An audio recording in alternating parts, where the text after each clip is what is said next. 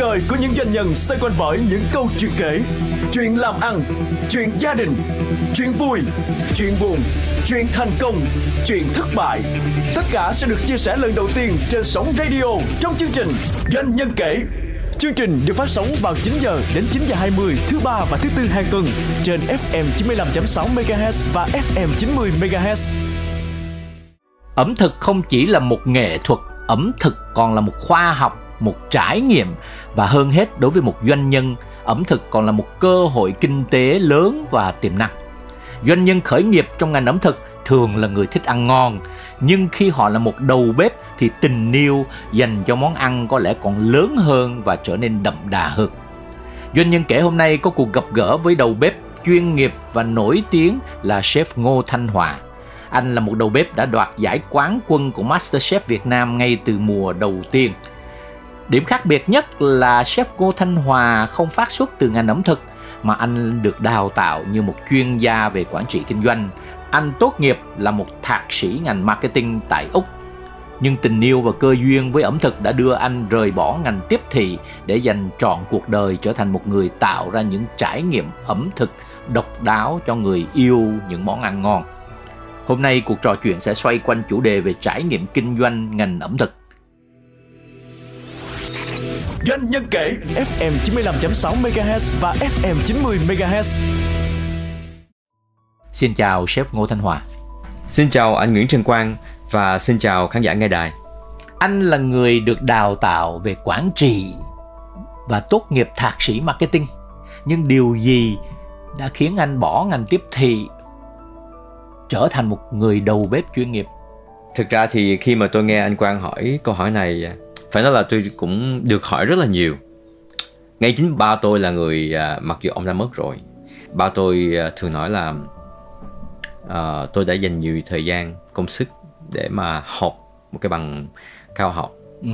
thì khi về Việt Nam hay là ở nước ngoài phải sử dụng những gì mà tôi đã học qua. Nhưng mà có một cái điều mà tôi học được khi mà suốt bao nhiêu năm tháng ở nước ngoài đó chính là mình sẽ làm và nên làm những cái gì mình cảm thấy yêu thích nhất. Bởi vì cái điều đó nó giúp cho mình vượt qua được những cái khó khăn và giúp cho mình cảm thấy là cuộc đời nó có nhiều cái điều thú vị để mình phát triển những gì mình đã học. Tại vì cái công việc mình làm á, nó là cái sự đan xen và cái sự kết hợp hài hòa giữa kiến thức và cái thực tế và cái nhu cầu của xã hội.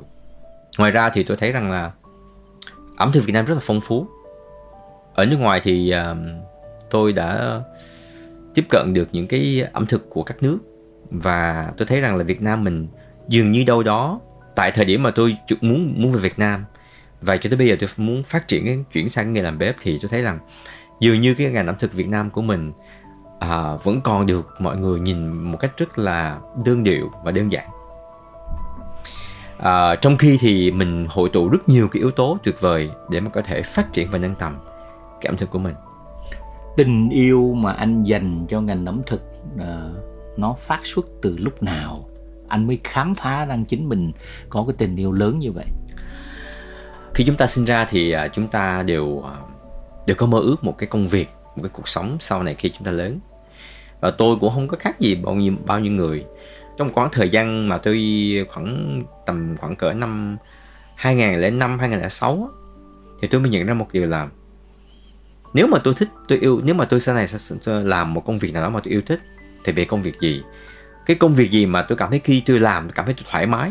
Thì uh, giống như bao nhiêu người tôi là mình uh, mình sau một ngày làm việc mình về nhà mình nấu nướng mình vào mình nấu mình thấy thoải mái lắm.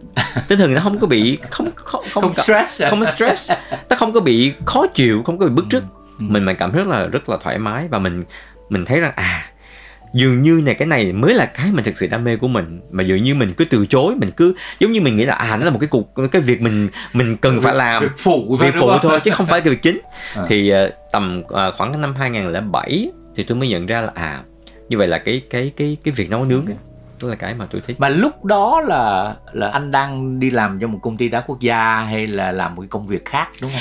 Lúc đó tôi làm về công việc về sale À, làm ở nước ngoài vâng À. à, thì tôi cũng từ một cái gọi là khi mình là, là sinh viên thì mình à, làm những công việc trong cái lĩnh vực về à, à, nhà hàng À. cà phê tức là đã có Đã. trải nghiệm một tí rồi đúng không vâng đã có trải nghiệm rồi Ừ. tất nhiên đã có trải nghiệm và kết hợp với là cái kiến thức của mình học thì mình nghĩ là mình sẽ phải làm mình sẽ muốn làm một cái ở một công ty đúng chuyên môn của mình đó là về sale về marketing chứ Ừ. không phải làm một cái ngành gọi là về phục vụ à, à không phải làm bar không phải làm ở một cái quán cà phê. Mình muốn thoát khỏi ra cái đó. Đó.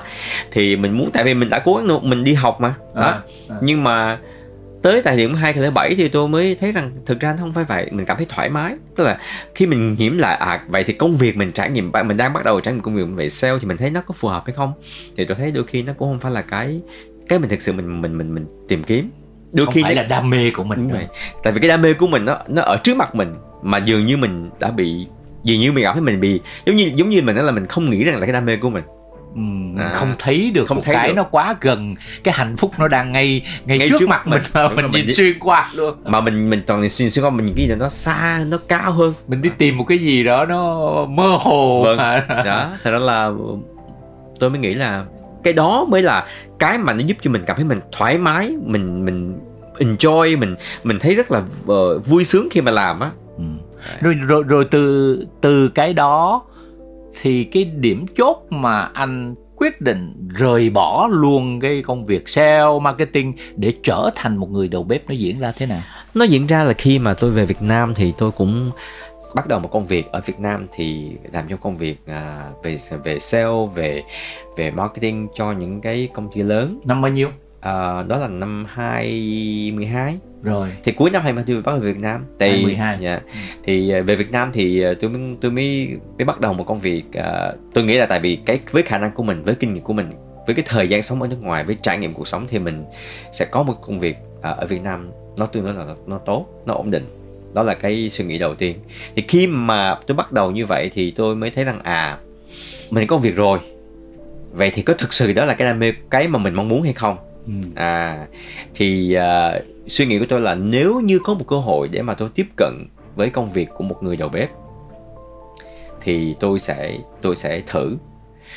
Thì à, một ngày đẹp trời ngồi trong văn phòng làm việc thì tôi thấy thông tin à, về cái chương trình đầu bếp à, vui đầu bếp. À, à, à, thực ra chương trình là tôi đã biết từ lâu rồi khi mà À. còn mình còn ở bên bên bên bên nước ngoài. Thì à, tôi mới thấy à cái này cũng là cái cơ hội để mình thử coi. Tại vì đam mê là một chuyện mà lúc đó anh đã được đào tạo chuyên nghiệp về bếp chưa?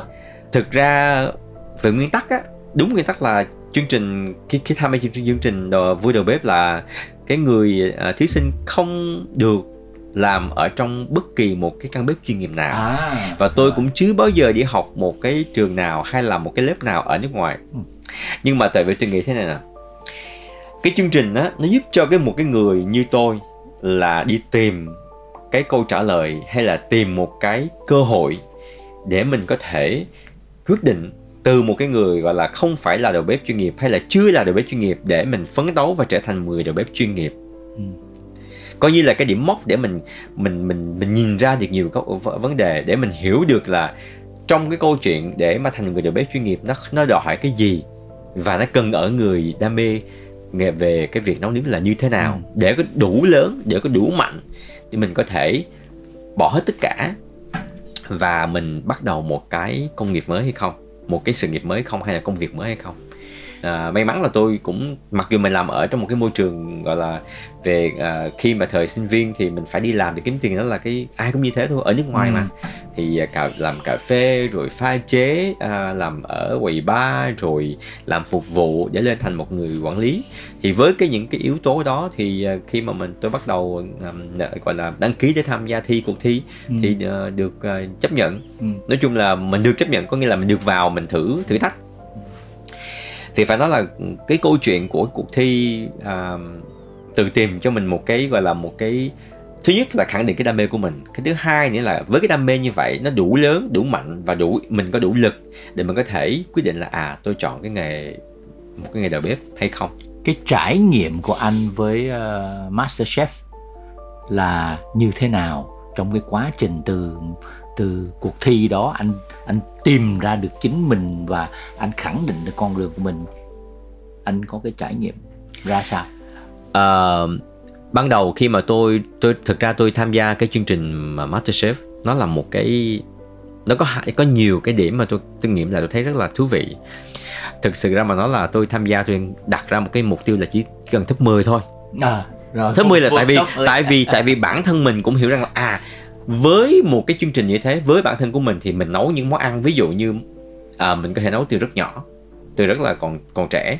À, những món ăn rất là đơn giản ví dụ như là à, thịt kho canh Ừ. chua canh nấu ngót rau luộc canh nấu cơm. Đó là những cái món ăn mà người Việt Nam mình mọi nhà đều có mọi vùng miền đều phải có trong một cái bữa ăn bình thường nhưng mà để bước vào một chương trình thì cần phải có cái kiến thức nhiều hơn nữa như vậy thì với khả năng của mình thì mình nghĩ à thì ở mình ở ngoài 10 năm mình cũng làm trong môi trường như vậy thì mình cũng có đâu đó cũng vài cái cái, cái gọi là cái cái trải nghiệm nhưng mà không biết có đủ hay không và, và, Nhưng- và ý tưởng sáng tạo nữa chứ đúng, đúng, rồi không? đúng rồi ờ. nhưng mà nó có một cái điều tuyệt vời là khi mình vào cái chỗ và đã vào trong cái môi trường cuộc thi thì tự nhiên nó mới đẩy mình vào một À. cái thế gọi là mình phải giống như mình phải bộc ra mình phải Ờ. mình phải mình phải tìm ra cái hướng để gọi là suy nghĩ phải phải căng thẳng phải ấp ủ áp lực, phải nó là áp lực, đúng rồi. Ờ, áp lực thì mình rồi. thấy rằng là cái thú vị của chương trình là ừ, trong cái áp lực đó nó mới giúp cho tôi Ừ. mới tìm ra được mới phát hiện ra được à về cái khả năng sáng tạo của tôi cũng không phải là quá tệ tìm tìm ra chính mình đúng không đúng rồi Sau- cái câu ra. đúng rồi là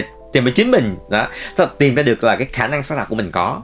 Và mình với những cái trải nghiệm trước đây mình đã trải nghiệm qua, nó giúp cho mình rất là nhiều trong cái câu chuyện, trong cuộc thi đã, để vận dụng những cái đó, những kiến thức đó, những cái trải nghiệm đó để đưa vào trong cái từ sáng tạo từ cách trình bày món ăn, từ cái suy nghĩ, cái logic trong đó. Cái có một cái nguồn gốc của cái Ừ. câu chuyện của từng món ăn vì sao mình phải làm như vậy và để làm được như vậy thì mình phải làm như thế nào để mình có thể gửi đến cái người có thể là ví dụ như là cái người người ta à, các ừ, khán giả xem truyền hình thấy được là à cái món ăn nó Ừ. có một câu chuyện phía sau nó có một cái nội dung mặc dù mà khán giả ở xem truyền hình không thể cảm chưa cảm nhận được tại vì Ừ. mình đâu có ở thực tế đâu mà Ừ. thử nhưng mà vẫn hiểu được là cái giá trị của cái món ăn nó được tạo ra được sáng tạo như thế nào và được vì sao làm như thế Ngô Thanh Hòa vừa là một đầu bếp chuyên nghiệp à, vừa là một doanh nhân. Thì cái tỷ lệ doanh nhân và đầu bếp chuyên nghiệp nó đang ở cái tỷ lệ nào ở trong Ngô Thanh Hòa?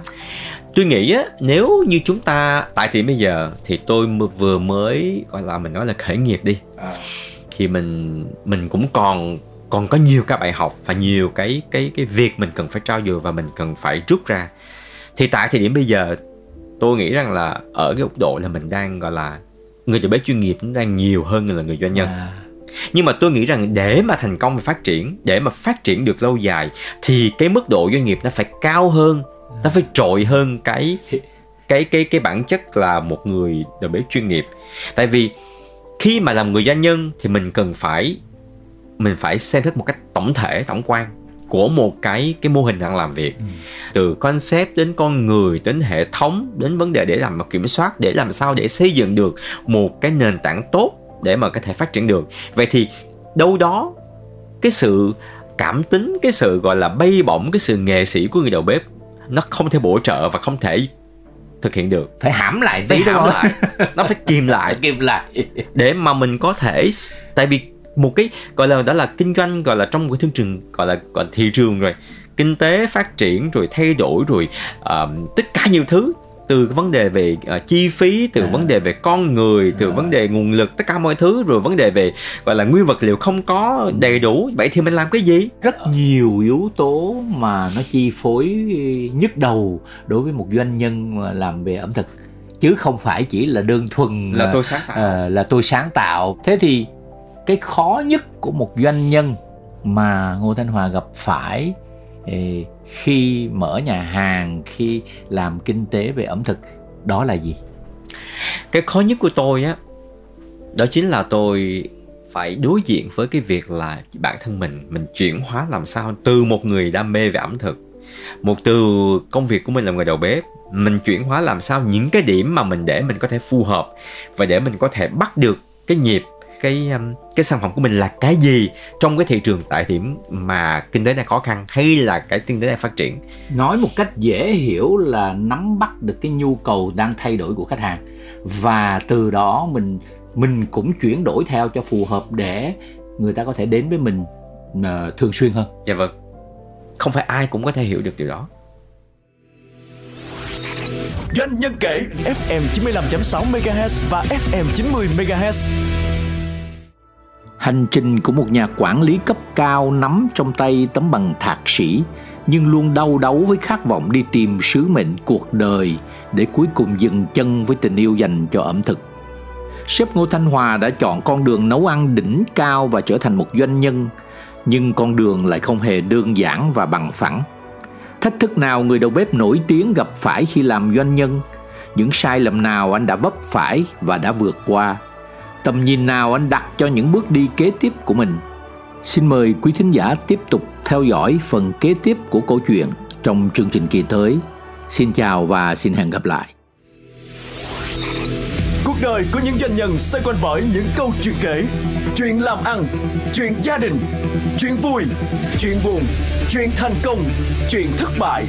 Tất cả sẽ được chia sẻ lần đầu tiên trên sóng radio trong chương trình Doanh nhân kể Chương trình được phát sóng vào 9 giờ đến 9 giờ 20 thứ ba và thứ tư hàng tuần trên FM 95.6 MHz và FM 90 MHz.